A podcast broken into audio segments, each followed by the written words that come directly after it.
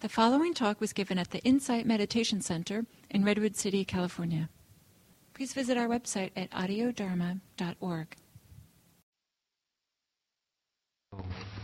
Samana Phala Sutta. The word phala means fruit, and fruit is a, a very important word in the Buddhist lexicon because um, uh, the results of practice are, are, are often called fruit and um, and it's a very it's a, uh, and so when people describe the results of, for example, awakening, they divide it often between uh, the magga and phala. Magga means the path, and phala means the fruits of the path. And there's, there's a very rich, uh, very rich concept that uh, has many different meanings in the tradition.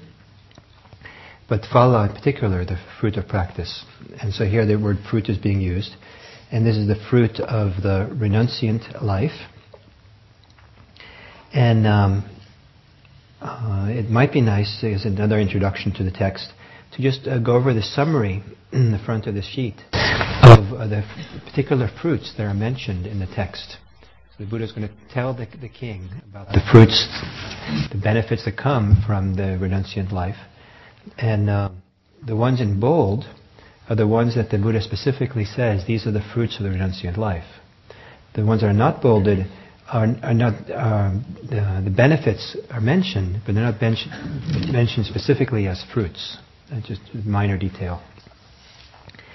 So first, by becoming a monk, a slave is emancipated and honored. So if you if you if you happen to be a slave, that would be a benefit if you became monastic or renunciant.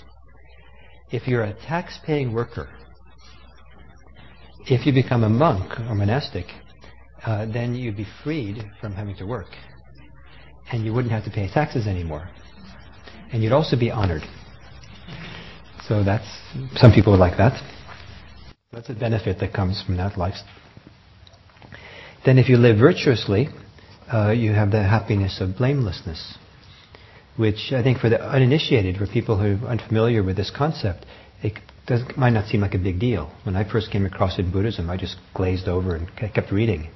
But uh, I've come to really appreciate uh, how wonderful and significant um, the uh, being blameless is. To have a heart that's at ease um, uh, with itself and doesn't feel like it's done anything that anyone would blame you for. It isn't so much that uh, we're caught up and concerned about the blame as we are concerned about not doing the things, not having done the things that others could blame us for you know, the whole days. Um, and then the happiness of blamelessness from guarding the sense faculties. Uh, accomplishment in mindfulness and clear awareness, to have some degree of accomplishment there. Contentedness, to being content. Having a clear, bright, purified awareness that per- permeating the body. As, as uh, uh, attaining degrees of insight is another fruit. And then next three, uh, or next four, have to do with what's sometimes called um, iddhis or siddhis, or kind of uh, heightened higher knowledges, higher powers that uh, they say sometimes can come with meditation. One is called uh, being able to make a mind-made body. Other higher powers, clairaudience, being able to hear uh, voices far away or hear the, the gods, devas talking. Um, and an understanding uh, other people's states of mind. And then recollecting it one's past lives, seeing how beings die and get reborn. And then the final one, eliminating the taints. Eliminating the taints is the ultimate fruit in Buddhism because that's synonymous with full awakening. It's uh, synonymous with becoming an arhat or a Buddha. Or a Buddha. And so um, uh, these are the kind of very deeply rooted defilements or, or attachments in the mind that a person becomes freed, freed from as they get fully awakened. So those are the fruits. And so uh, central to this text is going over these, is uh, enumerating these fruits, describing it in a progressive way that uh, maybe could be seen as a guided meditation. Um, now, the question that the king asks is, what are the fruits here and now? What are the fruits in this lifetime? Uh, someone might say, what are the fruits of a religious life in next lifetime? And there are plenty of Buddhists and other people who are interested in the practices that would help them in the future lifetimes. But that's not the question that's being asked here. And I would like to see it significant. Again, this is a reader response way of reading the text. I would like to see it significant that this, this very important discourse, the second discourse in this uh, collection of Buddhist discourses, um, is a discourse which doesn't talk, doesn't really put central uh, focus on the idea of fruits of practice in uh, over many lifetimes or other lifetimes, or it even doesn't even talk about the fruit of fruit of the practice from the point of view of ending the cycle of rebirth, which sometimes seen as being central to the Buddhist enterprise. Um, it, doesn't, it, doesn't, come up here that you're trying to end rebirth. It rather talks about something that's immediately available here, which uh, claims including removing of the taints. Um, so um, um, um, it's also significant that what's being described here is the fruits of actions, behavior that you engage in, that the, that the person can actually do. That um, your actions have consequences. And your actions can have particular consequences that you have some control over the direction they have. You can choose uh, to have certain results from your own activity and action. It might seem very obvious to us that that's something we could do, you know, that uh, we all live lives that are consequential. We know we can make a difference in the choices we make. But uh, this needs to be highlighted that here what the Buddha is uh, offering is t- uh, teaching based on the assumption that an individual can make choices about how one acts, how one behaves, what one does with one's mind, and that those choices can make a difference and can lead to certain beneficial results. And all these results here are a list of the beneficial results that are possible and that the individual has some choice over, at least directing oneself towards. Whether you're successful in actually making them is another question, but uh, you can't uh, expect to kind of move in some of these deeper directions without having made certain choices in, in, uh, in your life. So the exercise of free will, in a sense, not exactly a Buddhist word, is very important. Uh, that there's a, have, we have this free will to make choices for our actions, and we can choose things that are beneficial for us. This, this uh, uh, making this point is very important because uh, the first half of the discourse, uh, the, the, king um, uh, reports to the Buddha the conversations he had with six other ascetic teachers who have different teachings, and and uh, you know, again, this is a place where it's easy to glaze over or fall asleep when you go through the list of those teachings, and you wonder why is this here and how does this fit in uh, these ascetic teachings.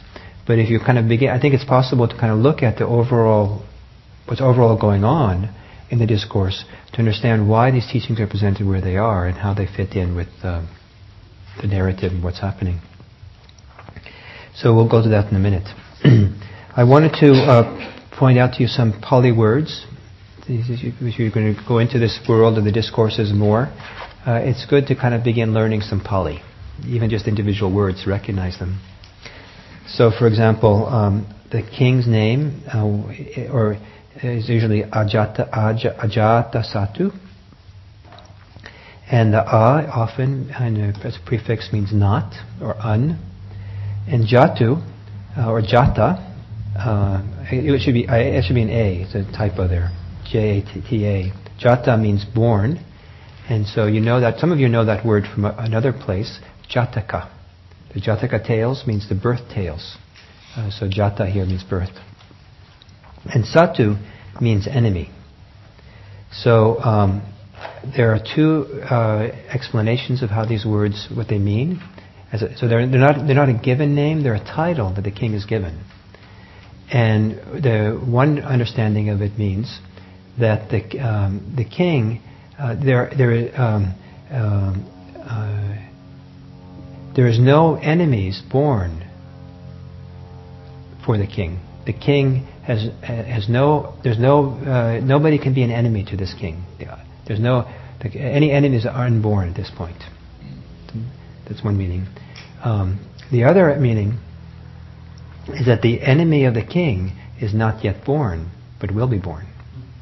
And um, and uh, what uh, the, how the tradition remembers this story of the king is that he killed his father only to be killed by his son. So you know, his son is refers to his son who's going to kill him. Um, and um, so I talked about Deva, the last here. So we'll see some of the other words as we go through. So uh, if you look then on the back page, the six ascetics.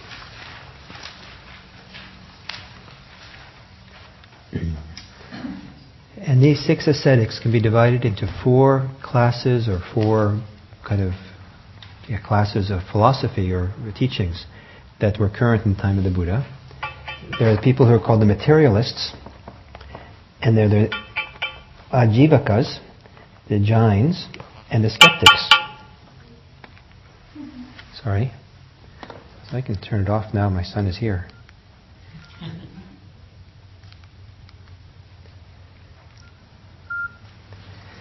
Um, and um, so um, I'm going to. Why don't you put the paper down so you're not distracted? I'm going to do my best, which can't be very good, because I, I don't. I, I, I don't uh, know enough about this early Indian religious tradition to really but I'll do my best to try to explain a little bit the context of the times philosophically. Um,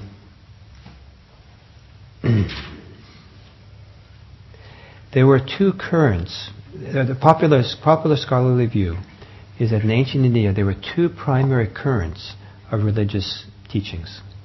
There was that current that came with the Aryan invaders uh, the word Aryan is very important in ancient India.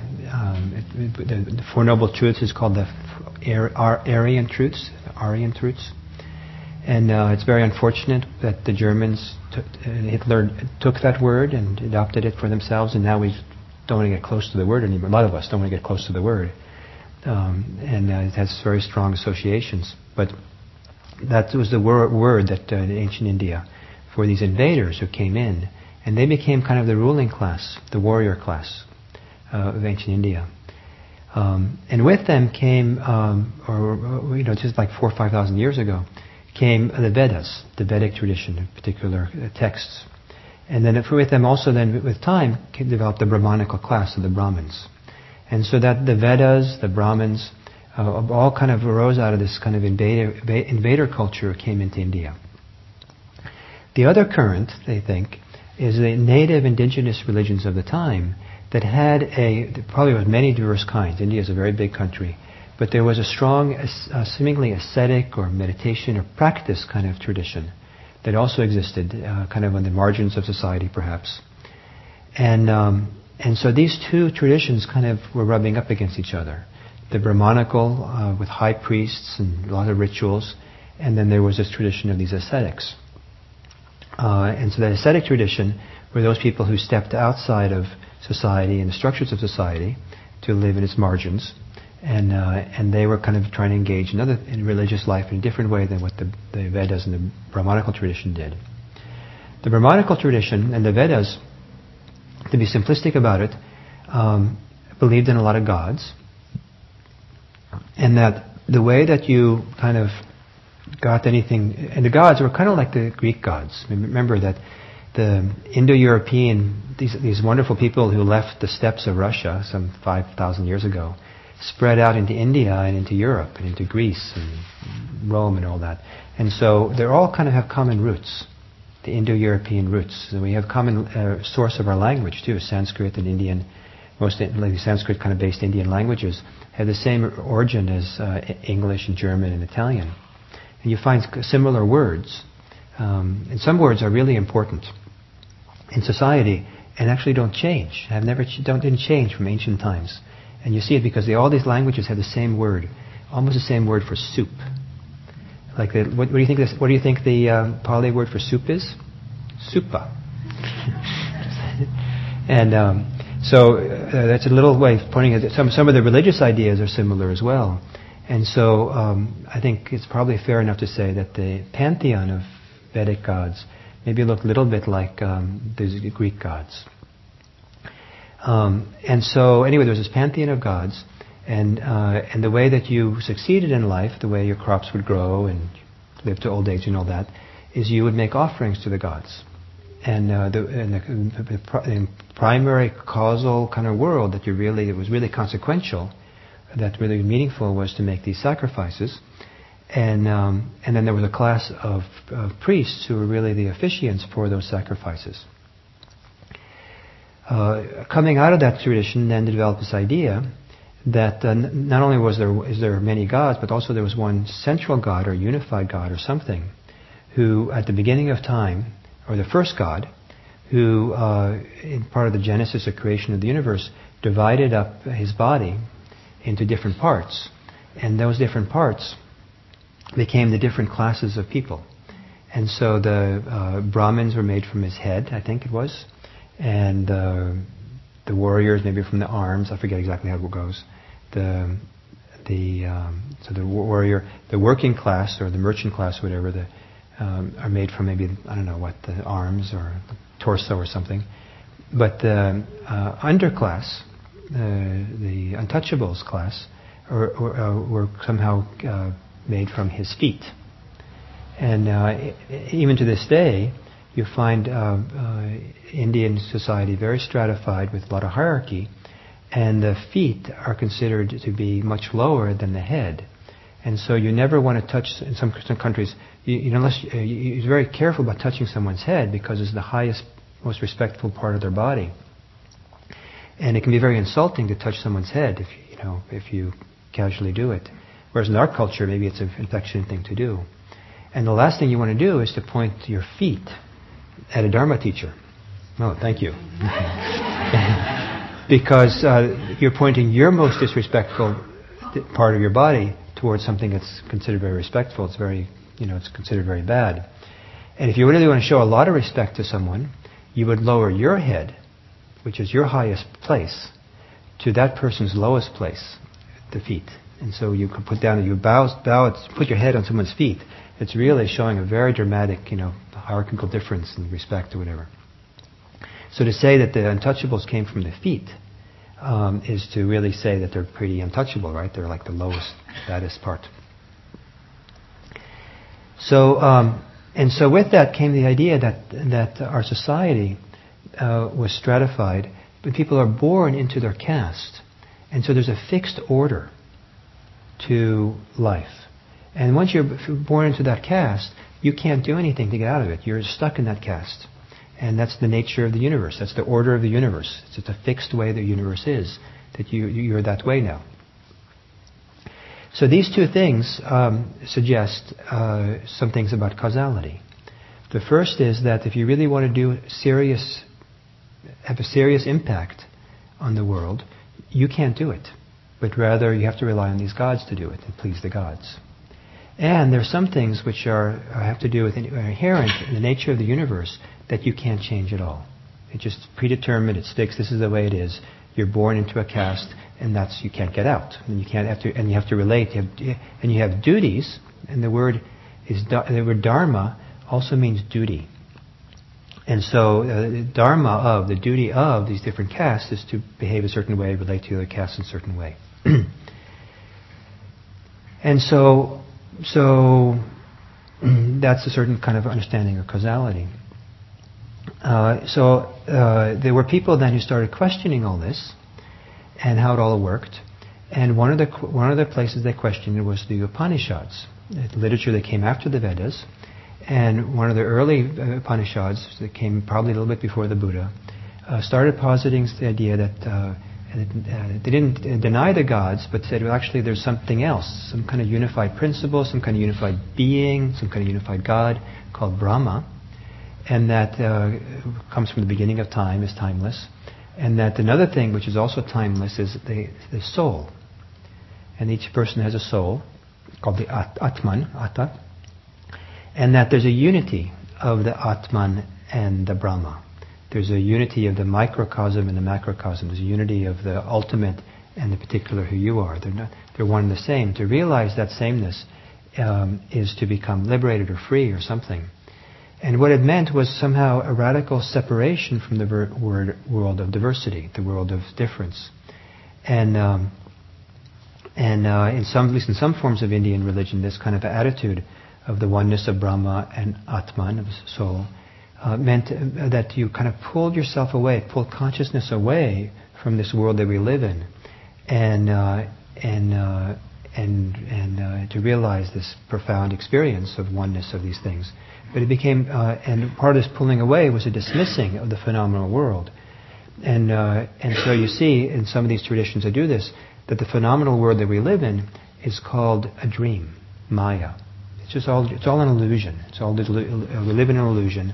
The only thing is real is when we kind of pull the consciousness away from all that, this here, and, and drop into this kind of, uh, this kind of blissful state. Um, and uh, this kind of blissful union of the two is some, sometimes uh, called Satchitananda.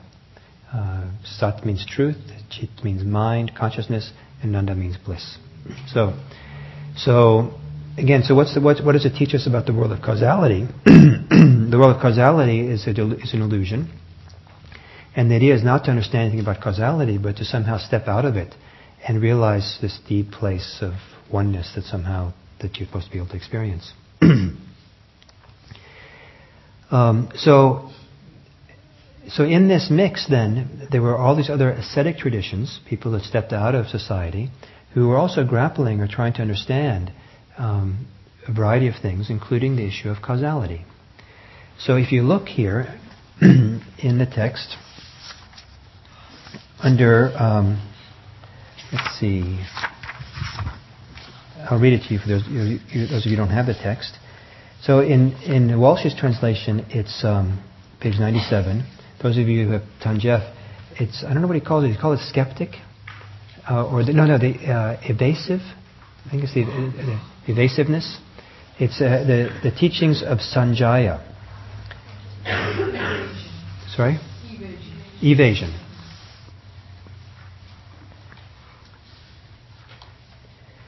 And so these are the teachings of Sanjaya.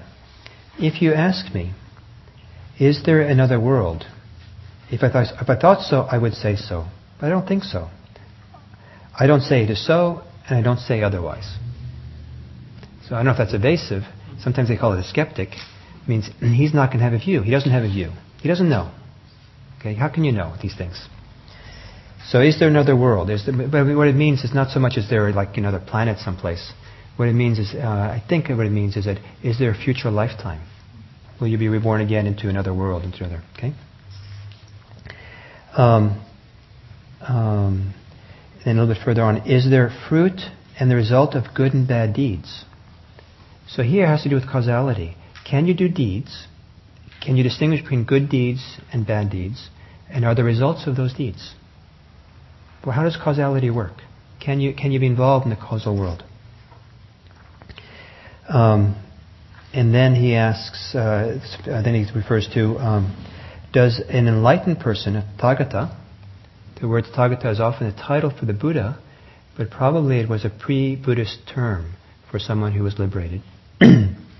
Does a person exist after death? What happens to a person when they get liberated? And, as, and for a culture that maybe believes in rebirth, um, you know, it's issue interesting question. Um, I thought there were four things here. So is there another world? Isn't there another world? Is the fruit of good and bad actions. Does it exist? Anyway, that's all I see here. Those three major categories. And um, so you see the second one. So the, uh, second one, in particular, has to do with causality. You know, so this was a, a, an issue they're grappling with, and this particular guy ha- has no view. Doesn't have a conclusion about that. So a skeptic, he's just evasive. He does his kind of specialty is not having views, not holding on to any, any view at all, and just kind of you know pulling back from it all. So I, I quote this to show that these kinds of questions were they were grappling with at the time. So um, these different ascetics grappled with these questions in different ways. And we'll go, I'll go over this a little bit, these different uh, approaches that they had. But it's one thing to try to understand these philosophies by reading these texts and try to understand what they are. And it's interesting to do that. And one of the historically why it's interesting is that almost certainly these were historical people. And this is the earliest record we have of these philosophers, this text. So historically, you, know, you can't go further back than this. And there's other th- things that were written in India after that that also purports to be their teachings. So we have other records as well to compare it to. But historically, this is the earliest. You have to be skeptical, skeptical when you read it because, um, uh, you know, here's the Buddhists are talking about the other people, you know, the straw, straw man. And so it might not be completely accurate how you depict your, your, you know, your other. But there's another way of reading this. It's not just reading the philosophy, what's this guy's about, but to read it in the context of this narrative that we went over this morning. Okay? Apparently the king is troubled man. Troubled because he killed his father. He wants some peace. So imagine, you know, you're troubled, deeply troubled, and uh, you just killed your father. You know, please don't. But um, and you go you go to someone and you're looking for some kind of solace or some kind of help. And so um, the person says to you, um, so this is um, page 94 of Walshe. This is the teachings of Purana Kassapa. So remember, Than Geoff will have a different, slightly different translation of words. So it confuses you if I read one and you have the other, you know. Um, so Purana's teachings are um, Your Majesty, by the doer or instigator of a thing, by one who cuts or causes to be cut, by one who burns or causes to be burnt, by one who causes grief and weariness, by one who agitates or causes agitation, who causes life to be taken, or that which is not given to be taken, commits burglary, carries off booty, commits robbery, lies in ambush, commits adultery, and tells lies, no evil is done. If with a razor, remember you've killed your father, right? You're hearing this. If with a razor sharp wheel one were to make of this earth one single mass and heap of flesh, yet there would be no evil as a result of that, no evil would accrue. If one were to go along the south bank of the Ganges, killing, slaying, cutting, or causing to be cut, burning, or causing to be burnt, there would be no evil as a result of that, no evil would accrue. Or if one were to go along the north bank of the Ganges giving and causing to be given, sacrificing and causing to be sacrificed, there would be no merit as a result of that. No merit would accrue. In giving, self-control, and abstinence, and telling the truth, there is no merit and no merit accrues. So you killed your father, right? And you're looking for some help.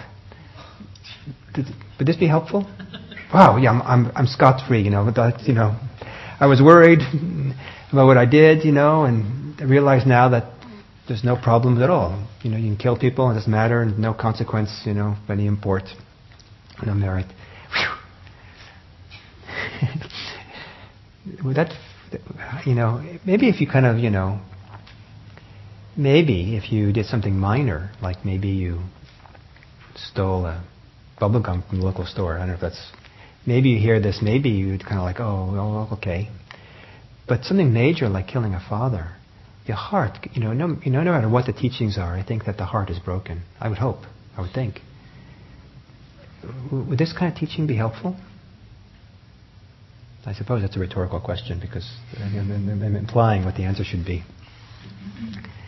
Um, so, you know, the king is asking for something, and this is the answer he gets and the, in the relationship to someone who had done such a big crime, I don't. I think that this doesn't quite would probably not really work. So if you're trying to read this from the point of view of understanding the philosophy behind it, that's one perspective. If you're trying to read it from the perspective, perspective of the king, of how he's going to hear it, that's a different perspective. So, so here, um, so Purana Kassapa is one of the materialists in the materialist school. And they're called materialists. I don't know if it's a fair word, but it's what's commonly referred to in modern scholarship.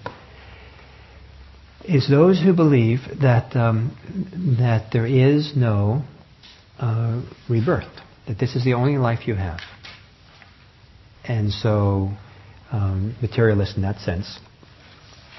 And then there were different schools of materialists, and this one is uh, this school is that uh, it's called the teaching of non-action. That our actions, uh, there is, you know, there's no, there's no action that has any consequence. You can do something, but there's no doer, there's no person being done to. Uh, it's all kind of empty or meaningless or or something, and uh, and certainly has no consequences. And and uh, when you die, it all go, disappears anyway. You know, it's just here you are, and you know, so you might as well over, you're on your deathbed, and you might as well overcharge your credit card because you know it doesn't matter to anybody. It's no no consequence, no meaning, nothing. Um, it seems like a bit of extreme kind of teaching, but uh, probably you don't have to look very far to find, and even in the modern world, there are people who, or recent times, will hold similar kind of ideas, kind of negate everything. Um, that there's nothing. There's nothing here, there's no consequence, no meaning to anything, everything's empty. Uh, you found uh, only, uh, you find certainly in Japan, uh, Zen teachers and occasionally, and uh, who have kind of a samurai ethic that say, you know, there's, actually have said, there's no killer, there's no one killed, uh, it's all empty, and as a samurai, it's your duty to kill, you should kill knowing there's no one there. Now, they might have a little different philosophical background than this, but it seems somewhat similar, right? Um, so that's so. So this guy, uh, the, um, Purana, was grappling with uh, these issues of causality and rebirth and our role and yes. In this context, is there a difference between nihilism and what's labeled here materialism? Yes. Um, um, uh, usually the uh, Ajita Kesakambali, his teaching is called teaching of annihilationism, uh, which is more nihilism, but it could, it could be the same, uh, I suppose. um, so that was one school of ascetics. Now, something meant something for the ascetics because uh, they were ascetics. They were these renunciant types. They'd stepped out of society. And they were living a lifestyle of uh, wandering alms people, going for alms. And so there were certain rules or behavior that they followed. Um, but, uh, but exactly what the parameters of that was quite uh, um, uh, wide. Because, uh, at least from the point of view of the Buddhist texts, they refer to some of the ascetics as living a, quite a wide diversity of lifestyles. And there were some who were celibate, and some who were clearly not celibate. There were some who wandered around with their uh, partners of opposite gender or groups of people, and they were. It says in the text that they were uh, quite happy for the fond, uh, for the tender touch of their female companions, whatever that meant. Um, and so there was, you know, so people were living many different ways, but still they were wandering ascetics or wandering renunciants is a better word. Um, so then we come to, um, uh, if we go to Ajita, which is, um, so this is a very, okay, again, Purana, if I may. It was a, you know, it's very radical in the context of the other teachings of the time. The teaching of the time being that um, um, uh, there is this uh, class distinction and you're supposed to follow certain rules, and they're meaningful, and you have to live that way.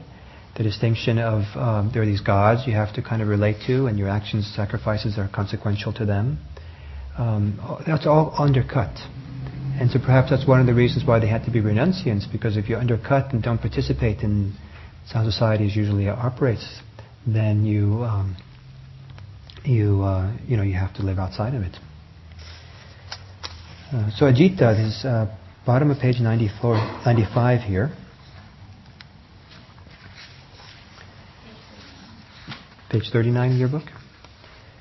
And um, Ajita's teachings is, is significant for the Buddha's teachings because there are a number of places in the suttas where the following passage is quoted verbatim as being the definition of wrong view.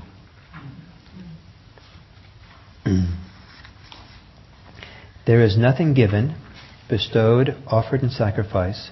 There is no fruit or the result of good and bad, ac- bad actions. There is not this world or the next. There is no mother or father. There is no spontane- spontaneously arisen beings. There are in the world no ascetics or Brahmins who have attained anything. who have perfectly practiced to proclaim this world and the next, having realized them by their own super knowledge. This human being is composed of four great elements, and when one dies, the earth part reverts to the earth, the water part to water, the fire part to fire, the air part to air, and the faculties. Uh, faculties, I think the jiva. So jiva is kind of like the, the, the whatever kind of the life forces pass away into space. they accompany the dead man with four bearers, and the bier is as fifth. Their footsteps are heard as far as the cremation ground. There the bones whiten, the sacrifice ends in ashes. It is the idea of a fool to give this gift. The talk of those who preach a doctrine of survival is vain and false. Fools and wise at the breaking up of the body are destroyed and perish. They do not exist after death. so, there are people, for example, in the modern world who do not believe in rebirth. And I'm one of them. Just to kind of, you know. And, um, but it's a, you know, that's a dangerous belief from a point of view of Buddhist, classic Buddhism because um, then why not you know, overcharge your credit card as on your deathbed? You know, who cares? You know, there's no consequence for you. You know, no, if they're going to be reborn, then you better be careful with your karma, right? And be, make sure you do behave in such a way that you get reborn nicely. But if you don't believe in rebirth, then what keeps you from being immoral? You know, so you know what keeps me? I mean, you should watch out for me. Careful with me. I don't. I don't believe in rebirth. You know, you know, I, well, I will do anything to you. I know, well, it doesn't matter to me what I do, so might as well just. So watch out. um, and um, so, so this is a negation, radical negation of, of rebirth, radical negation of action, and also of certain uh, concepts that are very important. These don't exist, they have no value, and there's no causality here at all. So this is often called the annihilationism one of the extreme views the Buddha was very critical of. All this. Yes? It just seems fun to note from the annotation it says this guy was nicknamed Ajita of the hairy garment because he wore a cloak of human hair. Right. Right. Uh, yeah, I guess it's human hair, kesa. And, um, and so this, this, uh, this refers to the fact that he's an ascetic. So uh, an ascetic wears that kind of outfit. And um, Well, it might be him. It might just have very long hair. That could be it. I don't know what it means myself. Or it could be that he has a blanket or something that's been uh, woven together from hair. And so that's. Um, uh, anyway, so he's, he's living an ascetic life. and yes. You say you don't believe in rebirth. You believe in birth. Uh, uh, what would it mean to believe in it? I've seen it. I've been there when my son was. Sons were born. But this is not the time for that, for So, um, so um, the next one is uh, materialist. Is uh, oh, so again, from the point of view of the king, given his crime, how would this teaching work?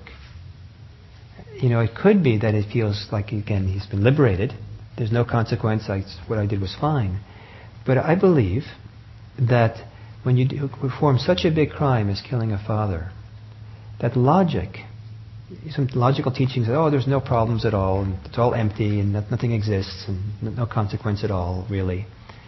It, it, that doesn't really speak to that part of the emotional part of the heart, the deep part of the heart, that I think is not logical. It's not, you know, it's, not going to, it's not going to provide peace or solace. It's not going to have meaning. It's going to feel, feel quite empty and empty or vain or something. That's my belief. I don't know how it is for you. Uh, so uh, Pakudha. So where's Pakudha?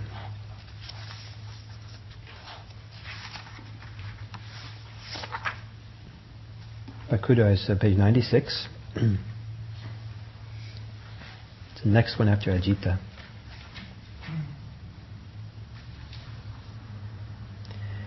Your Majesty, these seven things are not made of, made or are not made, and of a kind to be made, uncreated, unproductive, barren, false, stable as a column. They do not shake, do not change, obstruct one another, nor are they able to cause one another pleasure, pain, or both. What are the seven? the earth body, the water body, the fire body, the air body, pleasure and pain, and life principle. So he's saying that these are the only things that are real. In terms of fundamental real things in this universe, these are the only things. The water body or the water element, air, uh, pleasure and pain, and the life principle, jiva. These seven are not made. Thus, there is neither slain nor slayer, neither hearer nor proclaimer, neither knower nor causer of knowing. And whoever cuts off a man's head with a sharp sword does not deprive anyone of life. He just inserts a blade in the intervening space between these seven bodies. So, the, uh, you know, a human being is just kind of an illusion again. Not really, there's not really, not really, really a human being here. There's just a particular combination of these permanent, permanently abiding, eternal elements that have always been, always will be. They're the only thing that's real, the only thing that's important. And when you slice off my head, you don't do anything to those kind of those eternal, permanent things. And so there's nothing killed, no problem at all. Um, so here, people again trying to grapple, trying to figure out what is the nature of this world we live in, and um, and uh, here, there, here we have someone pointing to some kind of idea of an eternal soul or life principle. It doesn't use the word Atman, but it's kind of kind of get close to that, and um, and it's untouchable. So you don't have to worry about killing anyone because the person has nothing really to do with that life principle. And um, and so this has a very direct uh, impact back on these earlier beliefs, the Vedic ideas of the gods you know, relating to the gods and sacrificing for them, or also relates to the idea of these, uh, the duty, the dharma you have because of belonging to different castes. It kind of negates all that. And perhaps part of the power of these kinds of teachings is that people who felt uh, trapped or felt reactive to the fixed ideas of the time, which were very limiting for people. And so this is kind of radical, pulls the rug from underneath the established beliefs of the popular culture of the time. Um, so then, can I go on, or is this getting tiring to do this way? You with me? Okay. so then the Ajib, Ajivakas, and this is um, Makkhali Gosala, and it seems that the founder of Jainism and uh, was a was a um, colleague of Makkhali. They kind of worked in cahoots for a while, and then they split off from each other. And, uh, and the Jain tradition itself refers to this fact. And so we have the Jains preserved teachings from Makkhali.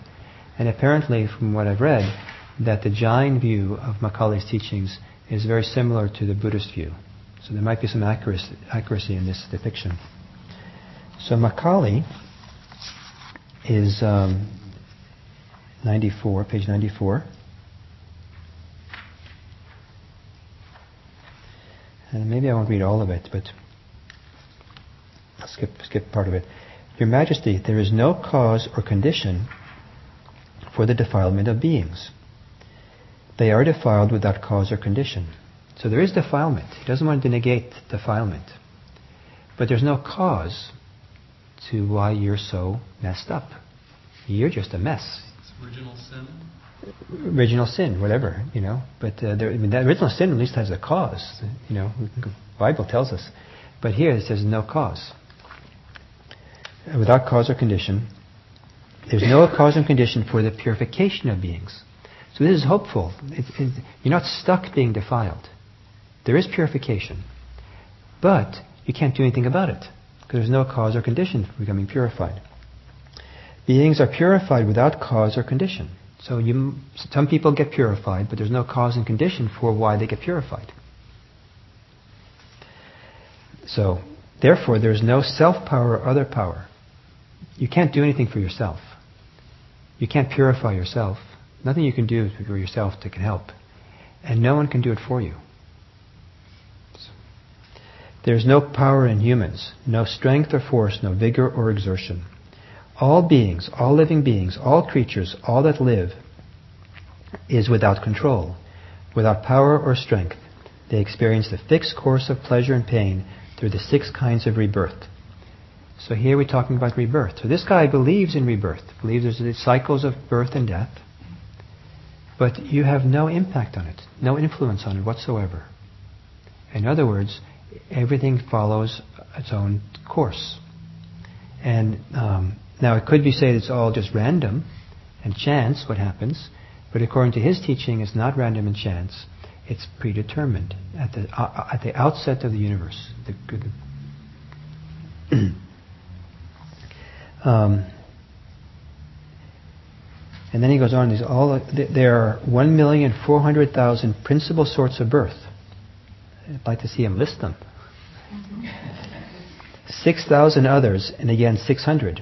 There are 500 kinds of karma, and then on and on. 62 paths, 62 intermediate eons, six class of humankind, eight stages of human progress. So he's really into classifying things and, and recognizing what's there. Um, even though you can have no impact, he, he seems important to understand all these distinctions. If you j- jump down to the next paragraph, therefore there's no such thing as saying, by this, this discipline or practice or austerity or holy life, I will bring my unripened karma to fruition, or I will gradually make this ripened karma go away. Neither of these things is possible because pleasure and pain have been measured out with a measure limited by the round of birth and death. And there is neither increase nor decrease, neither excellence nor inferiority. Just as a ball of string, when thrown, runs till it is all unraveled, so fools and wise run on and circle round till they make an end to suffering.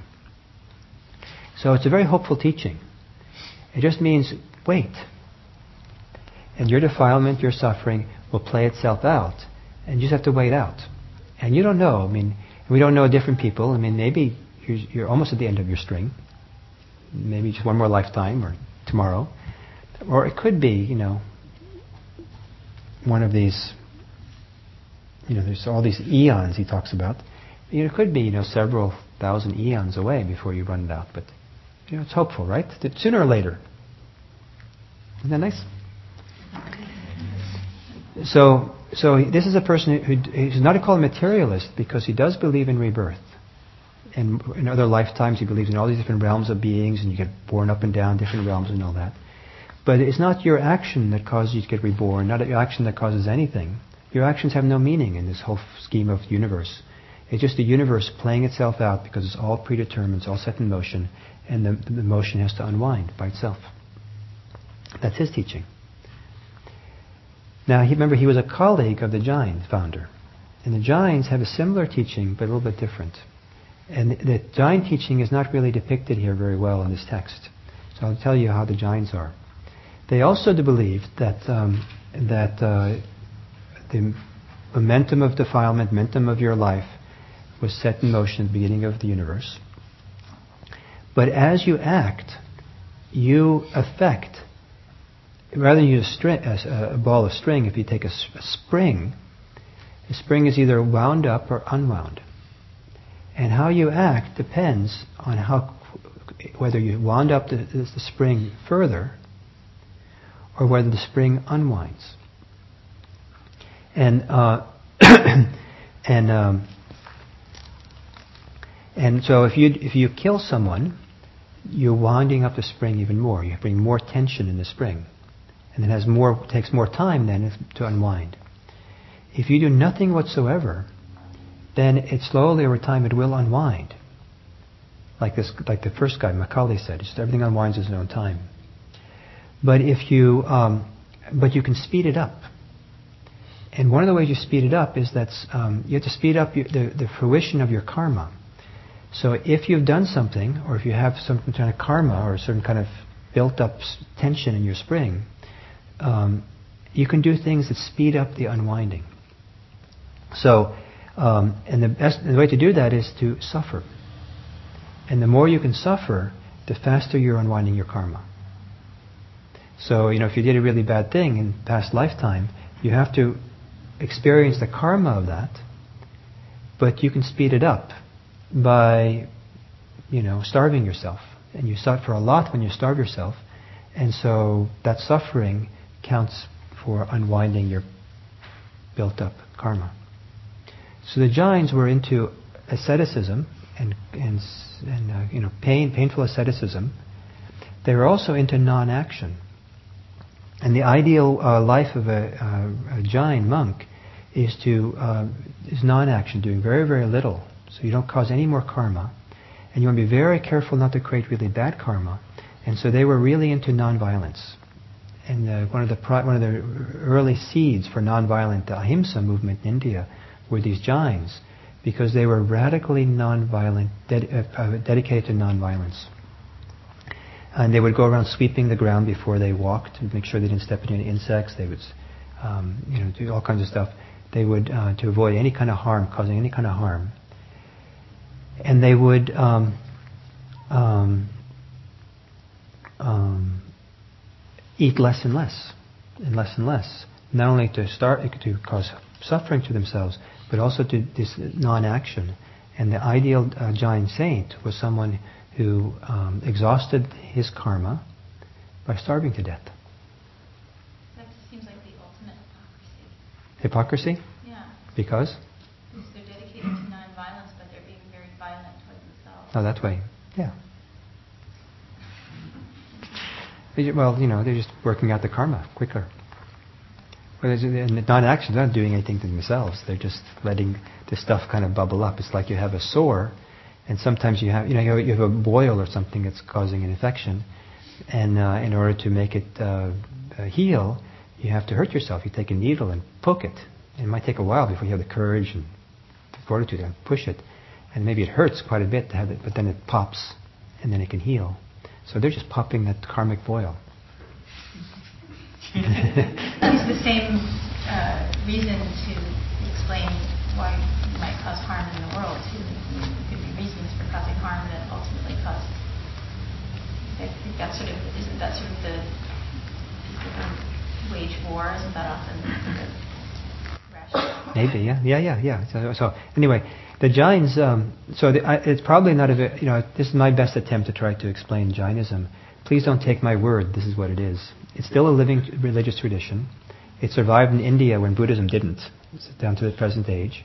Um, and um, there's some really beautiful Jains. I met a beautiful professor at UC Berkeley. He's retired now. His name is Jaini. Jaini, and uh, and he was a beautiful man, and he was a, happened to be a Buddhist scholar, uh, Buddhism. But uh, he was a Jain, wrote a book on Jainism. Beautiful man. Um, and so one of the teachings of um, of the Jains is the teaching of, of restraint, restraining from action, from doing anything, until you can exhaust all this stuff. The Buddha was, was, belonged to that class of people who were renunciants. And so these were his, you know, kind of his colleagues in the religious field, in the religious world. And in terms of, uh, you know, so he was kind of also one of these people who was grappling, trying to understand something about the nature of causality, or was offering his teachings on causality in relation to these others. And so his his his um, um, uh, you know so the Buddha had this teaching where uh, he didn't put much emphasis on the gods. The idea of sacrificing to the gods is not an important one for the Buddha. Uh, the gods, if anything, you feel sorry for when you're Buddhist. You know, they, they, they have a good life, but they're kind of not quite good to be a god. Um, and um, the idea of uh, Brahma Atman, that there's this kind of primordial soul and primordial kind of essence of the universe that is, it gets unified, and you realize the unity of it, is seen as in Buddhism as kind of a delusion, and that doesn't work. Um, and for the Buddha, and um, and then all these other teachings here don't work for the Buddha. So what the Buddha emphasized, and uh, you know, doesn't maybe doesn't seem so radical for us but it was very radical if you belong to any of the other tradition. His emphasis was there is causality. Your actions can make a difference. The choices you make can make a difference. And there are particular evaluations that are useful to make. There's evaluation of skillful and unskillful, helpful and not helpful. There are certain goals which are useful to have. There is liberation, and that liberation doesn't require exhausting your karma, Though you have to do some of that, you have to kind of work through some karma. But it's not a matter of kind of letting the balls roll out all the way, but you actually can bypass the the spring unwinding by deep concentration, deep insight, but to understand something very deep and powerful. And but the way to do that is to kind of try to uh, change your state of your mind, to develop insight, and you can make a difference. You can make a difference to how you get reborn. And so it's good to take some responsibility for that if you believe in such things. And um, and that the, the, Buddha, like some of these traditions, saw it was important to somehow become liberated from the cycles of rebirth. But for him, the, that liberation was the same as the liberation in this lifetime here from the taints, from the, the very forces that keep you bound to the cycles of, of, of birth, uh, greed, hate, and delusion, or such things. Um, so, in the context, so, so on one hand, from the point of view of the king, maybe you can see you know, why this doesn't work for the king, the teachings of the six ascetics. From the point of view of the Buddha's teachings, these six uh, ascetic teachings is setting up a contrast between one form of teaching of causality and the Buddha's teaching of causality. And the Buddha's teaching of causality is not explicit in the Samannaphala Sutta, but um, it's implicit because he's talking about the fruit of action the fruit of certain behavior, the results. And he's talking about things that an individual can do. And what you can do is meaningful and important. And then he lays out a course of practice. And that course of practice is laid out sequentially. And, uh, and uh, that sequence is uh, kind of presenting uh, a gradual growth. And the idea of a gradual path of growth, of practice, is a very important one for the Buddha. It's not just sudden enlightenment but you're laying the foundation uh, for the next stage, and that stage lays the foundation for the next, until eventually the mind is poised for a deep insight, a deeper realization, a deep awakening. Um, it also, um, uh, so it's kind of stage, stage kind of oriented. it's also, um, also what we have in this discourse is we have the Buddha laying out uh, the full kind of fullness or many, many different aspects of his path. Are all these aspects needed for the path? The, the psychic experiences, psychic things, maybe aren't inherent in the path or necessary in the path, but here in the context of teaching to the king, he's just trying to kind of zap the king with all these great benefits, all these results that you can see if you do this. He's not saying you have to have to experience and attain all these things sequentially. You have to make a mind-made body and you have to be able to clairaudience and all those things. He just kind of, I think, just really trying to impress the king, a certain kind of thing. This, this, this could be there if you really did this well. Um,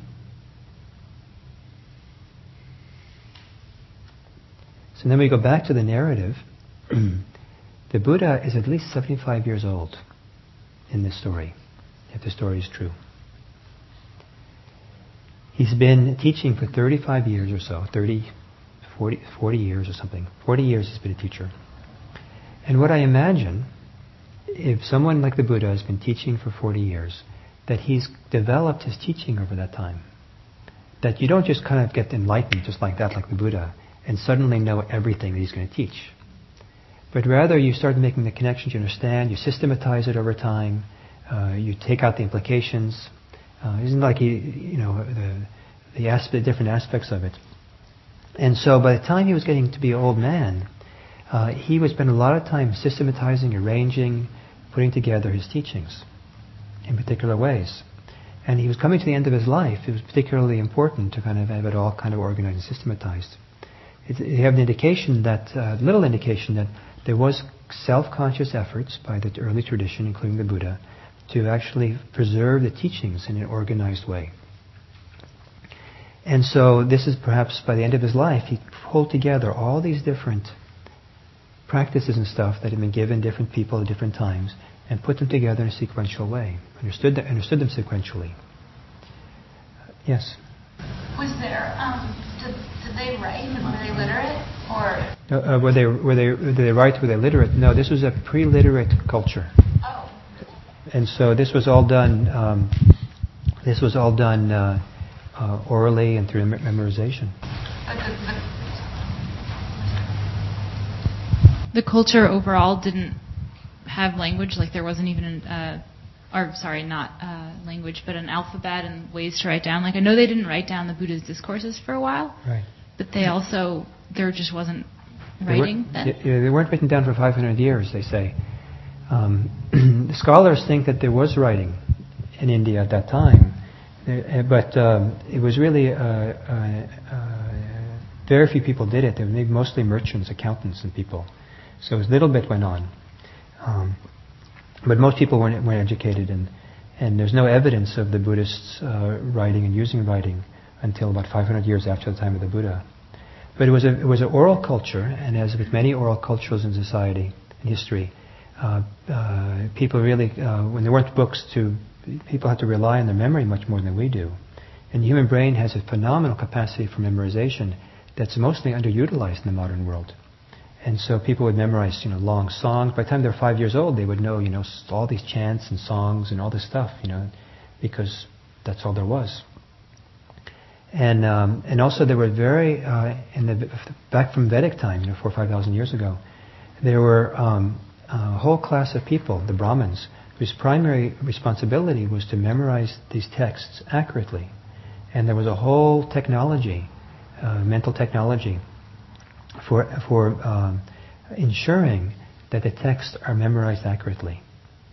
Um, and so the Buddhists stepped into, an, uh, you know, Buddhism existed in an environment where accurate memorization of texts and organizing things orally and through memorization was a big part of the society already. To give you an example of uh, the care that's went to preserve the accuracy of these ancient texts, like the Vedas, uh, scholars uh, who've studied uh, Vedic memorization as it's done in, modern, in the 20th century saw that there was one group of Brahmins whose job was to memorize the text from beginning to end. There was another group whose job, and the job not just of not the Brahmin, but uh, the Brahmin would pass it on to his son, who would pass it on to his son, to his son, this way of doing it. So one, one family was responsible, many, many, many families were responsible for memorizing front to back. Another family was mem- uh, responsible for memorizing uh, backwards. Another family was responsible for memorizing every other word. Another every fifth word. And then um, every 10 years or something, they'd have these gatherings. And they'd compare notes. They'd recite it to each other and make sure that they all had it right. That's quite a big effort, isn't it? So that's been going on for thousands of years in India. As. So we don't have any, we don't have evidence that the Buddhists were that careful, but they were. They this was a culture that worked that way. Yes. I just had a, a question. When I read this the first time, um, with when he was, it kind of felt like he, uh, I was reading a Little Prince or something, like him going from place to place, and and even in the annotations they talked about uh, that there were certain parodies happening a couple times, uh, especially with the J- Jain guy, um, and it seemed like there was some uh, there were characters being made or there was some playfulness. And I'm just curious if uh, that's actually happening or if that was something that I was bringing into it. Almost maybe like they were making fun of certain types of people at the time or something. It could be with the Jains. There's a wordplay that goes on with the Jains That I can't quite understand the wordplay. I haven't taken the time to really understand it. But it has to do with the word vari, which means both restraint and water. And, and so the Jains were into restraint. And, uh, but then there's this play word with the play with water. And so maybe some of you have read it or studied it. You know, Diana was knew about this ahead of time. Do you understand the wordplay? Yeah. Yeah. Bonds, yeah. Yeah, so anyway, so there's a wordplay. So is it a pun? Is it uh, meant to be satire, parody? Um, I don't know. I don't know about this one. But there are other uh, discourses where um, it seems pretty clear, at least to me, to few people, that, that uh, there's parody or satire involved here. They're making fun of people. Um, Yeah. I guess that just uh, what does that mean if there's like a Buddha sutta that's kind of like making fun of people or you know or straight from the Buddha? Uh, is it from the Buddha? Is it later? Did the Buddha have a sense of humor? Was he was he had a little, did he have a little edge? You know that he was willing. That's definitely something I picked up on, and I think it's really interesting that their wisdom teachings and uh, the Theravadins do it to the the Vedics and the Jains, and then if you read Mahayana texts, they do it to the Theravadins, much in the same way that uh, Christian people uh, might do it to Jewish uh, people, you know, the, over over time, and in the same way Muslim people do it to Christian and Jewish people. Just the way that the the religions uh, evolved, they're constantly pointing out sort of the uh, obsolescence of like whatever was, whatever came before. It's really interesting. Just to, to add to that, that that maybe because they're differentiating themselves. I mean, each of these religions is kind of coming from the other, and in order to actually make themselves different, there's the comparison, and that's I'm, I'm aware of that in Christianity with Judaism. A lot of that is because they needed to show the differences. Yeah, yeah. People often use a straw man, use use something the other to differentiate themselves, understand themselves better, and some of it has to do, I think, with the human um, uh, concern for identity. People really want to know who they are in opposition to others. And by, by knowing the other in opposition to them, you know who you are better. You form your own group more clearly. Um, and uh, so you see, I think you see the Buddhists doing that periodically. You also have teachings uh, from the Buddha elsewhere, where the whole idea of being in dispute and being in opposition to other teaching, other teachings, is seen as being um, a waste of time. And so how do you exist without doing that? As also that uh, pointed to in this early tradition, earliest part of the tradition. So if this text is supposed to be taken as being accurate, and it depicts the Buddha near the end of his life, I think it's reasonable to think that the Buddha near the end of his life, you know, certainly developed his teachings over t- quite a bit over the 40 years, that he was systematizing it, and he was concerned about passing it on that way. And so um, here we are, you know, it, it is, uh, and what you find in, in some of the last discourses, uh, the, uh, that in the long discourse of the Buddha, the first 13 texts in this, te- in sutta, most of them uh, uh, give the same course of practice. It's all laid out the same way, or close to the same way, uh, as if this is really important for the tradition to kind of re-emphasize this over and over again, these stages of practice. Um, so then, um, Um, the stages of practice itself, if you look on the back of this handout, begins uh, with a, de- a, description of a person who has faith in the, in the Tathagata, faith in the Buddha. And so, uh, some kind of faith, some kind of trust or confidence in something uh, uh is required to really be able to step onto the path of practice. In order to do something, that's different than your business as usual, to change what you're doing and engage in a practice, to follow a path. You have to have some confidence in something, some feeling this is worthwhile doing. And um, how you understand the word faith might be very individualistic, but um, um, you know here I've translated the word saddha as faith. Um, and then the example given is that of someone becoming a renunciant. And um, the um, I think back in the ancient times, in time this time, there were very little options for someone who wanted to engage full time or quite seriously in the practice of uh, you know spiritual practice, spiritual discipline.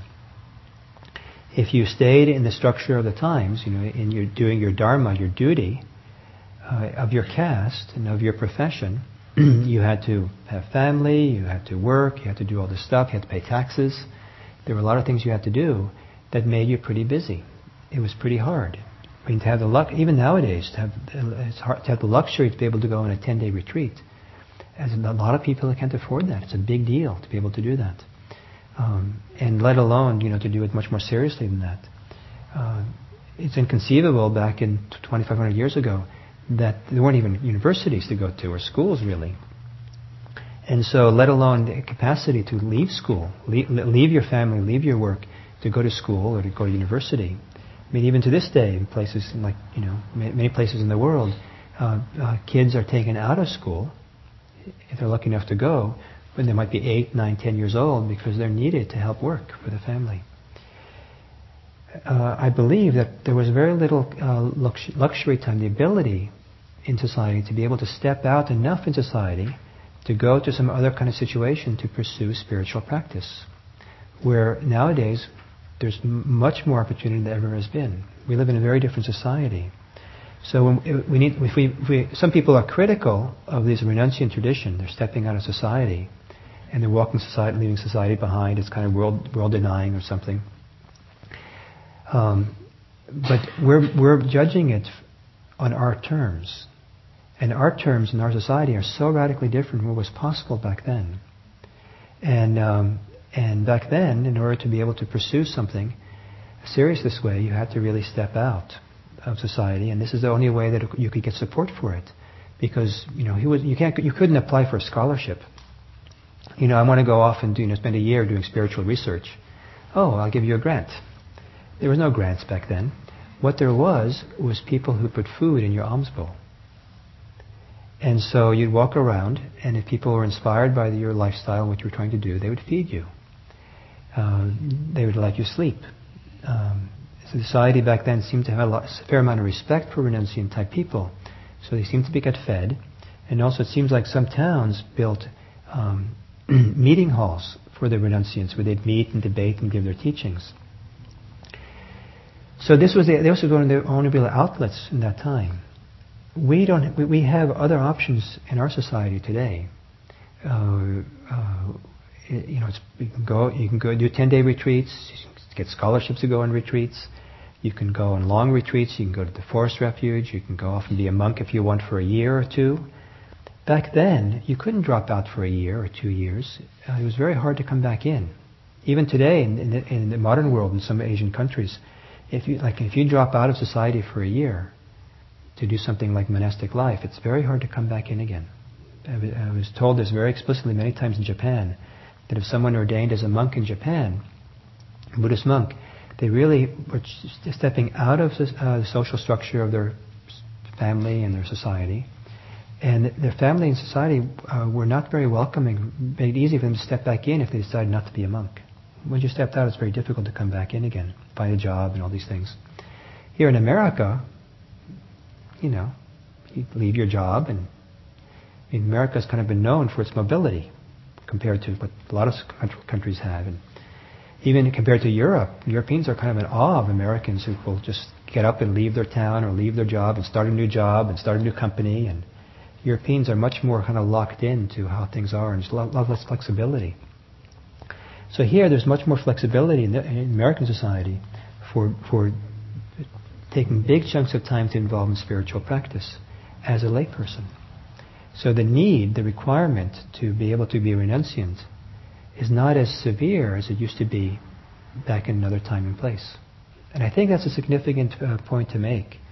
And so as we evaluate the role of monasticism and the possibilities of practice for lay people, you have to remember that, um, and then we refer back to the Buddha and how he's, how he's teaching a path of practice, that he was talk, teaching in a very different society than we have today.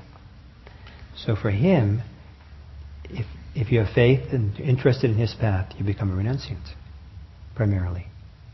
If Buddha was teaching today, would he say that? Option was available for uh, householders. So Ted said it, that option was available to householders. Uh, there are examples in the suttas of householders who become enlightened, who practice seriously. There are not a lot of examples. And um, and um, and you know, realistically, you know, how many people actually could do it back then, given uh, what life was like? Um, I mean, it's very inspiring that there are people who could do it. But uh, I think the opportunities for that kind of lay practice are very different today than they were back then. I mean, take one example. It takes, you know, if the way you study spiritual teachings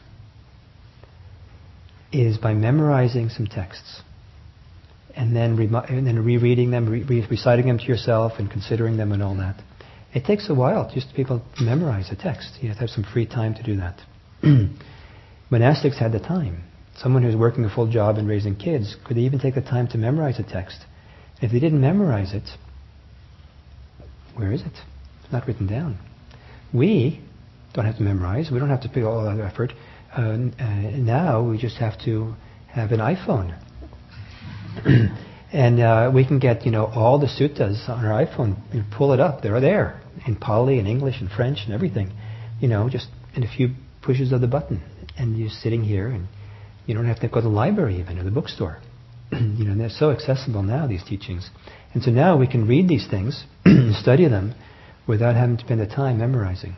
So, back then they had to memorize so they could study it. So the argument I'm making is that uh, the, uh, it's a very radically different society, and the opportunities for practice are very different today than they were back then. So how we look at these teachings, what's being taught back then, I think needs needs a little different uh, translation for our modern society. So when the Buddha says renunciant in his time, is that really what's required today? Just had a question because when I was reading it, there's so much repetition. I mean, that, that's a very musical way of, um, and, and whether that was why, you know, that was part of the strategy for being able to remember this. Uh, yeah, yeah, some people who feel that the repetition is a way of memorization it makes it easier. Especially, you'll find as you read more of these texts that a lot of the same passages get repeated over and over again. So it's a lot easier to memorize if you see, oh, I know that already. and also the repetition musical, there's a rhythm to it sometimes that goes in, involved in it. Also, in an oral culture, the rhythm, the language, the repetition is not only appreciated for help in memorization, but it also helps its impact on the audience. People listen in a different way, you know, and they're listening a different way and pulled into it in a different way. And you see that, I mean, even in modern modern world, you see um, uh, that uh, certain, uh, for example, Christian preachers really use language and repetition as a really way of having an impact on what they're saying uh, in a way that you know someone else might just have pro, you know preach in the prose, whereas some people teach in poetry, and the different effect it has on people. So then we have these stages, and um, and you know we only have 15 minutes left, and I'm wondering about these last 15 minutes. The primary hope I had in teaching this, this today was to provide enough context and questions and for you so that you could go back and read it again, maybe a number of times, and it comes more alive for you, becomes your own. So maybe we've done a lot, done a lot of that already. There's more I could say for sure, and we can go through this more in more detail. There's a lot of material here that can be covered. But perhaps the primary motivation I had has been fulfilled. And uh, since we have 15 minutes left, perhaps it would be useful to uh, step back and ask you if you have any questions or concerns that you'd like to bring up at this point. Ardith. I mean, we know that this king's son ended up killing him. Is there any historical record? I mean, what happened? I mean, and then and then his son right killed him. Right. No, no. I mean, I mean, the, the, uh, it was four generations of killers. Right. Exactly. And then apparently the people just got tired of these uh, father killing kings. So then they, they, they, they just got rid of him and installed a new king, a new family, brought a new family in. I mean, it's incredibly tragic. Yes. Now it's interesting the time that uh, we're at the end of the Buddha's lifetime, and um, and there's all this war. This Satyajit killing war. He's killing his father, and he he tries to f- uh, fight another kingdom, the Kosala kingdom. They have a truce, but then uh, in the last year or so of the Buddha's life, King Pasenadi, the king of, of, um, of Kosala, he's usurped by one of his ministers. And he ends up being sent in exile and dies in exile.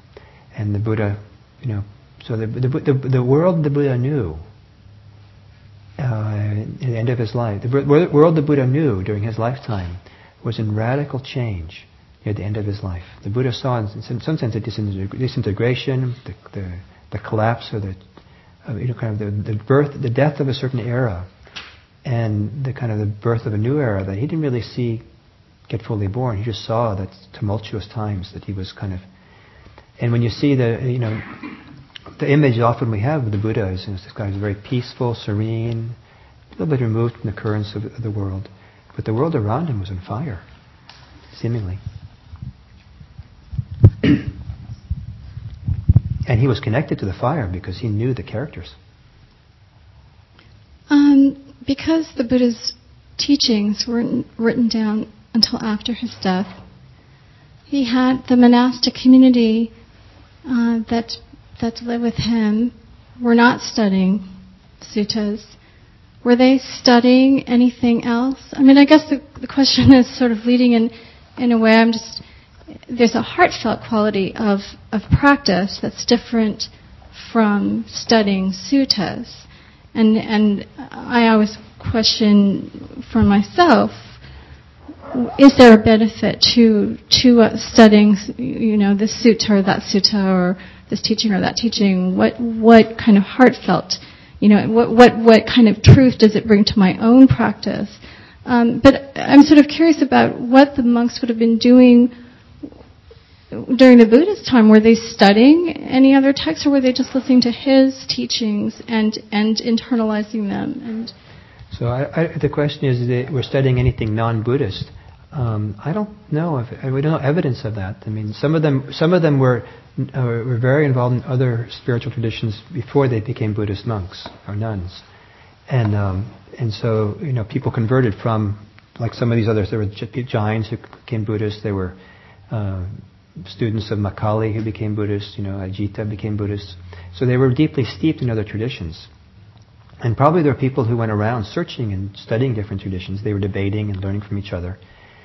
But th- there's no evidence, as, I, as far as I know, of Buddhist monks who were told you should go study these different traditions and learn about them.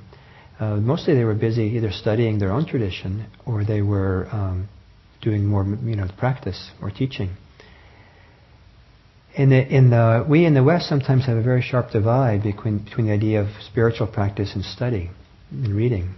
In the, this early tradition, there was, there was that sharp divide wasn't there, and that uh, they didn't study books, but certainly they, they memorized. There was a big, big aspect of what Buddhist monks did was memorization. And you have stories where the Buddha asks, uh, uh, where the monks, you have stories in the suttas where Buddha and various monks are concerned about having memorized to memorize them, memorize them accurately. Uh, I've forgotten it. Can you please tell me, you know, remind me what this that discourse is so I can memorize it again? Um, because that's the only way that they could know these texts. And if the only way you can know the texts, then you could uh, you could be challenged by it. You can reflect on it. You could question it. You can kind of let it seep in deep more deeply. You can learn from it. You could, uh, and so study was a very important part of the overall enterprise, overall approach of of uh, engaging in practice itself. The two weren't separated so much.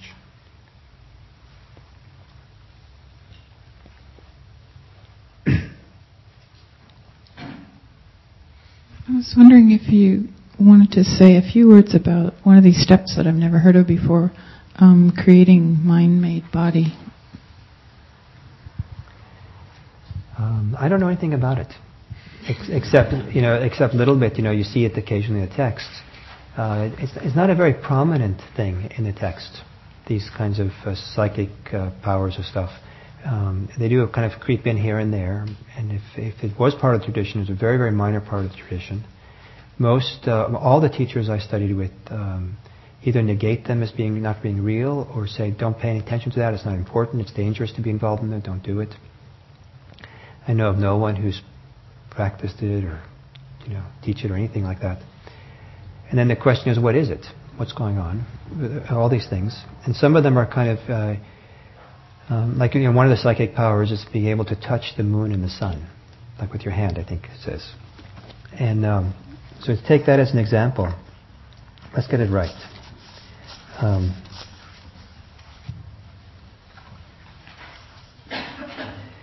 he flies cross-legged through the sky like a bird with wings. He even touches and strokes with his hand the sun and the moon, mighty and powerful as they are. What does that mean? So, stroking the sun and the moon with your hand has a psychic power. Is that literally true? That somehow, if you develop these concentration powers, that you're able to kind of just kind of I don't know, stretch out your arm and just touch the moon, or fly up to the moon or the sun, you know, or just uh, teleport, you know, to the sun. You just kind of like nice sun, come back. Uh, or is it to be understood symbolically? is it to be understood as visions. You know, uh, these are these are experiences happening in deep meditation.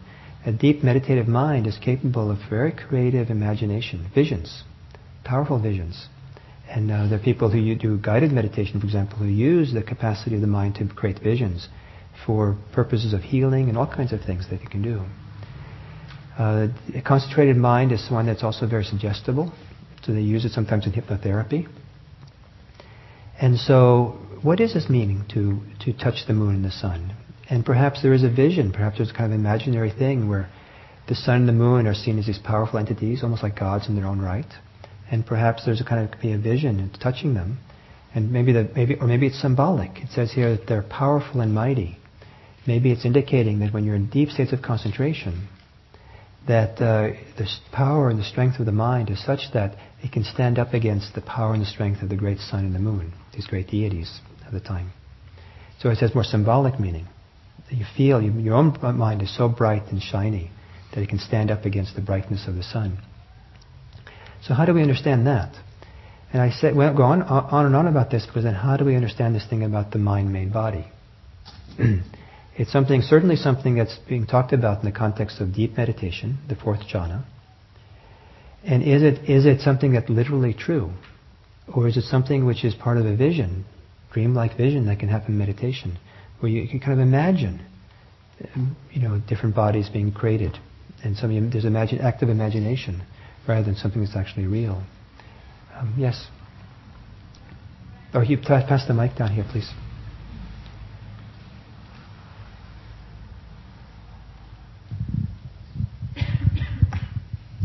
I know that I know this practice is actually practiced more in the Tibetan tradition, and if you read Alexandra David Néel, if you read um, the background of her practice, she did this for a while, and um, the, her her mind-made body started attacking her, so she stopped the practice. She didn't find it useful. Good for her. but but you know I, I'm I'm such a skeptic about these things. So even that, you know, uh, I mean, the human mind is so, uh, tremendously capable of very powerful visions and and imagine acts of imagination that we see things that uh, we think are really there. That uh, so I can imagine her have, uh, have such a powerful imagination, thinking there's a real body coming and attacking me. But it's really it's just a, a product of their own imagination. Um, uh, unstable minds are capable of this. Um, the um, minds that are unstable for a variety of different reasons. Uh, concentrated minds are capable of this. Minds that are very afraid are capable of this. I remember a friend of mine who was um, taking the bus from I think Kathmandu down to India, and um, it's quite something to take the bus and then these windy mountainous Himalayan roads, these deep gorges in the side of the road. And um, the bus is careening around the corners, passing cars in the curves. And it's passing a car in the curve, and you, so you, you're looking over the railing on the side, and you see the carcasses of dead buses below. You know, I'm in a bus, I'm passing in a curve, and there's buses down there. This is not.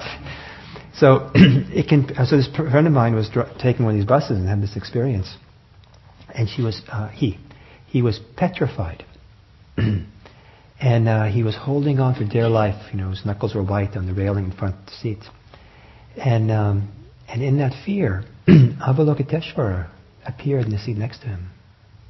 It's okay, and he relaxed. He never really believed that Avalokiteshvara appeared like there's some, some external deity that came, you know. And but there's, you know, the, the, in times of crisis, the mind will make imagery, will do something to try to create and make itself safe. And that came as that meant that, that other capacity of the mind, which is not necessarily logical or rational, kicked in as something that would uh, make a difference for him. Uh, there's many examples of how the mind can create powerful visions, and, and then it, you know, and then it's easy to see how someone would believe it. So to hear the story, I mean, I apologize if this goes against your views or something and beliefs, but I would have serious doubts whether that was real, beyond beyond a very powerful act. I believe there's practices that she was doing, but you know, the reality of those experiences and what they are, that's a whole other a whole other question. What was the intent of the practice? Though? I mean, it was a very specific practice, and that was the actual intent of the practice was Great. for this.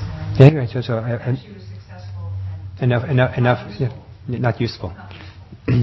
that's the message I get to.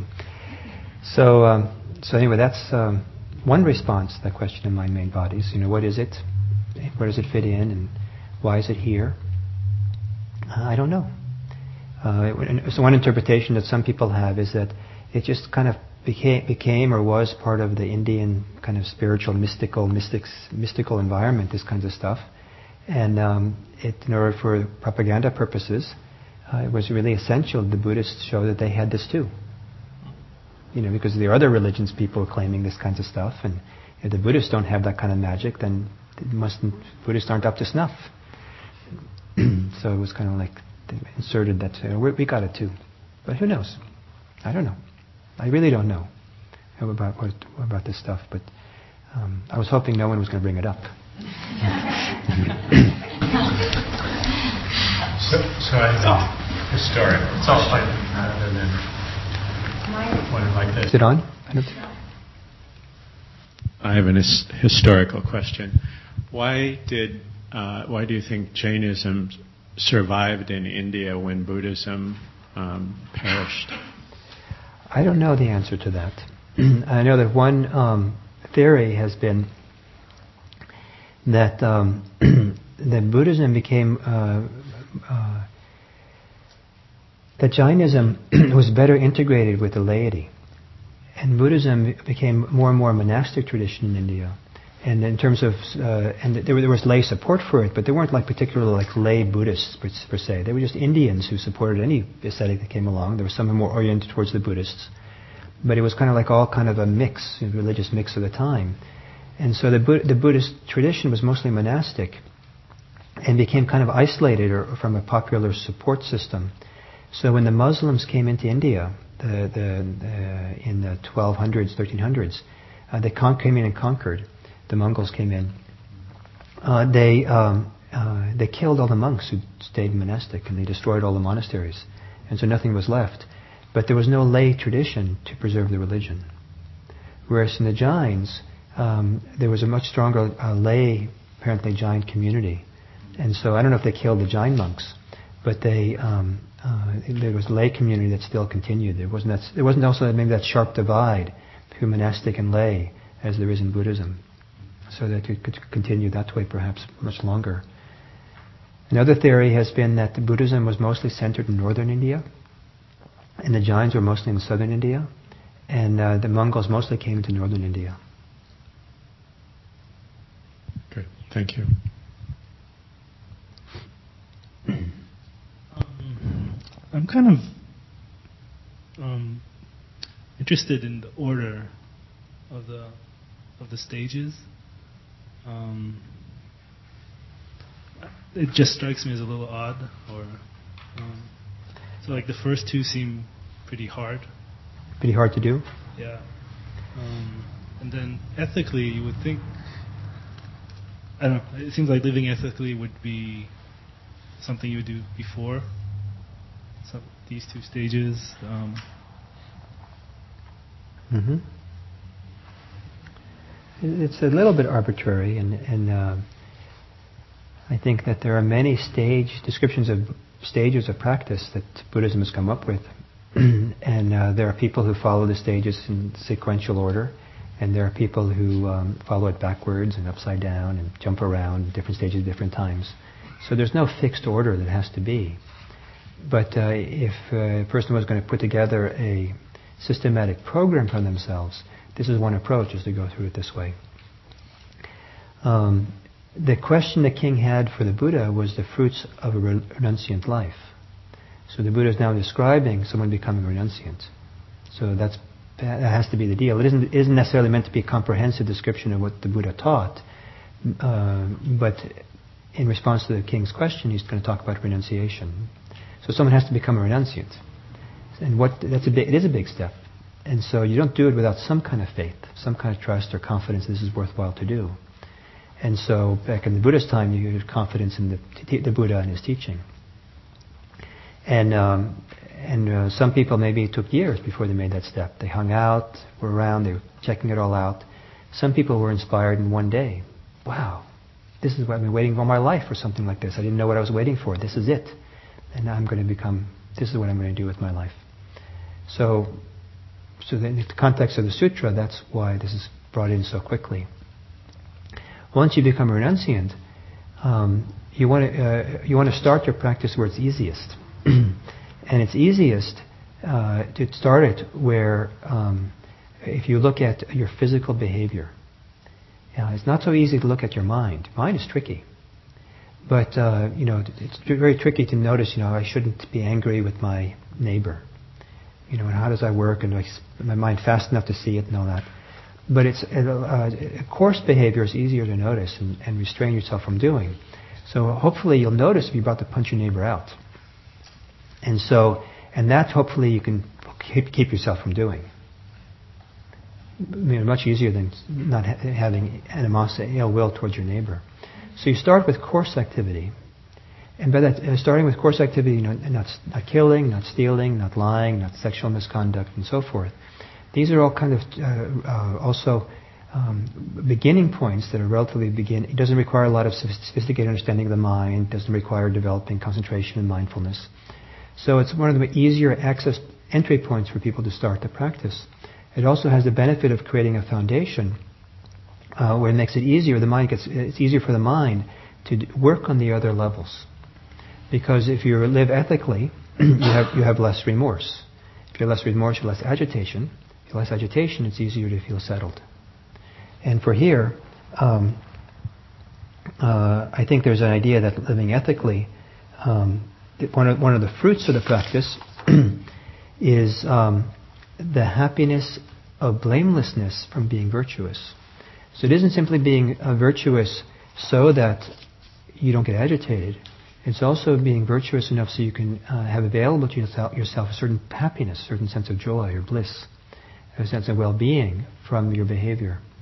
So in that, uh, so those two things, the lack of agitation, agitation, and uh, the happiness, then makes it a lot easier to focus on the next stage, which is paying attention to what goes on with your senses. When you see something, when you see your neighbor, then be careful with what you see, so you don't doesn't give rise to a lot of anger or a lot of thoughts. If you see, um, you know, alcohol, if you see gold, uh, don't uh, immediately kind of go and grab it and consume it or steal it or something. But you know, when you when you look at something, have a presence of mind that you're not pulled into that world and to your reactivity right away. Maybe you have all kinds of deep reactivity within you. I response to issues. I it could be desire, greed, lust, all kinds of things that come up on seemingly on its own. But at least when you're out and about in the world, uh, stay present enough and watch and be careful with, with how you take in the sights of the world so it doesn't stimulate more of the greed, the hate, and the lust that might be there. So that's the second. It's a lot easier to do that if you're living ethically because you're, you know, it's more settled. That's, um, and then when you when you when you're guarding your sense doors, you're already starting to be mindful. And here, the mindful, as you read the text, um, being mindful involves being mindful in your daily activities. So it's hard to be mindful in meditation, but you can start by being mindful as you go about your daily activities, walking around, going to the bathroom, different things. So again, the coarser activities have a presence of mind, know what's going on when you're doing it, and train yourself in that way until you become clearly aware of the coarser activities you do. Um, and then contentment. Uh, contentment involves kind of relatively coarse evaluation of the mind, where you realize, you know, I have 500 elephants and 500 wives. You know, that's a lot. Not many people have 500 wives. I think I can be content with that. I can't even get to all of them. so I think I can be content with all those elephants, you know. And I have, you know, I already have a wardrobe full of clothes. I don't need to buy more clothes. I can be content with what I have. You know, I, I'm fed well. I have enough food. I don't have to be so concerned about, you know, spending a lot of money at the best restaurants or even, you know, getting more food. All, you know, I can be content with what I have. So, an evaluation that allows us to be content with what we have and to live a life of simplicity is also very helpful for practice. So, um, so that's also becomes a foundation for being able to do deeper spiritual work because you again not caught up with trying to get a lot. You don't have to cut up with mis- uh, miscontent with how things are, what you have, and your situation. So it's a, it's a relatively coarse evaluation, which is useful to help you find a certain kind of well-being that comes from being content. Once you uh, have that, done that, done the work that allows you to do that, then um, then you have then only then, according to these stages, do you address your own mind, and um, And the first thing it suggests is you look at how difficult it is for your mind to be present. Because it's hard to have the mind be present and concentrated, so you look at what makes it difficult. And, uh, and the primary things are the five hindrances. So you study those. The text, this, this sutra, for example, those of you who haven't read it yet, has some really beautiful, uses really beautiful imagery as similes and analogies for uh, different teachings it's going to do. And if, if you go if you go back to read it, really try to go in and read the imagery, like of the hindrances, and try to get a sense of the, what's being taught and and the, how it gets reinforced by the images and similes that are being used. And then once you deal with the forces that keep you distracted, and when you develop contentment and happiness and deal with the force of distraction, then it becomes a lot easier to cultivate concentration, the concentrated mind. I'm sorry that we're running late. Please go, anybody who wants to go. Um, and then uh, once you're concentrated, and it's still, it's a lot easier to see clearly what's there. A concentrated mind is a stable mind. A stable mind can actually study what's there in a more deeper, clearer way. And uh, so that's the insight. And then when you have a deep insight, that allows you to see the kind of the primary places of holding, of attachment that goes, how the mind works, and that deeper kind of places of attachment. and then you can, uh, the mind also is concentrated, is a very soft and malleable, wieldly, workable mind. You know, many minds, people's minds are very tight, locked in, uh, preoccupied, tense, much more than people realize. And a concentrated mind is one that gets really soft and malleable and flexible. And it's a lot easier to let go if the mind is soft and relaxed. So the deepest work of enlightenment, of awakening, happens when the mind is deeply, deeply relaxed. It makes that possible. So in that sense, many of these are kind of sequential, and one is a foundation for the next one, and they build over time. Make some sense?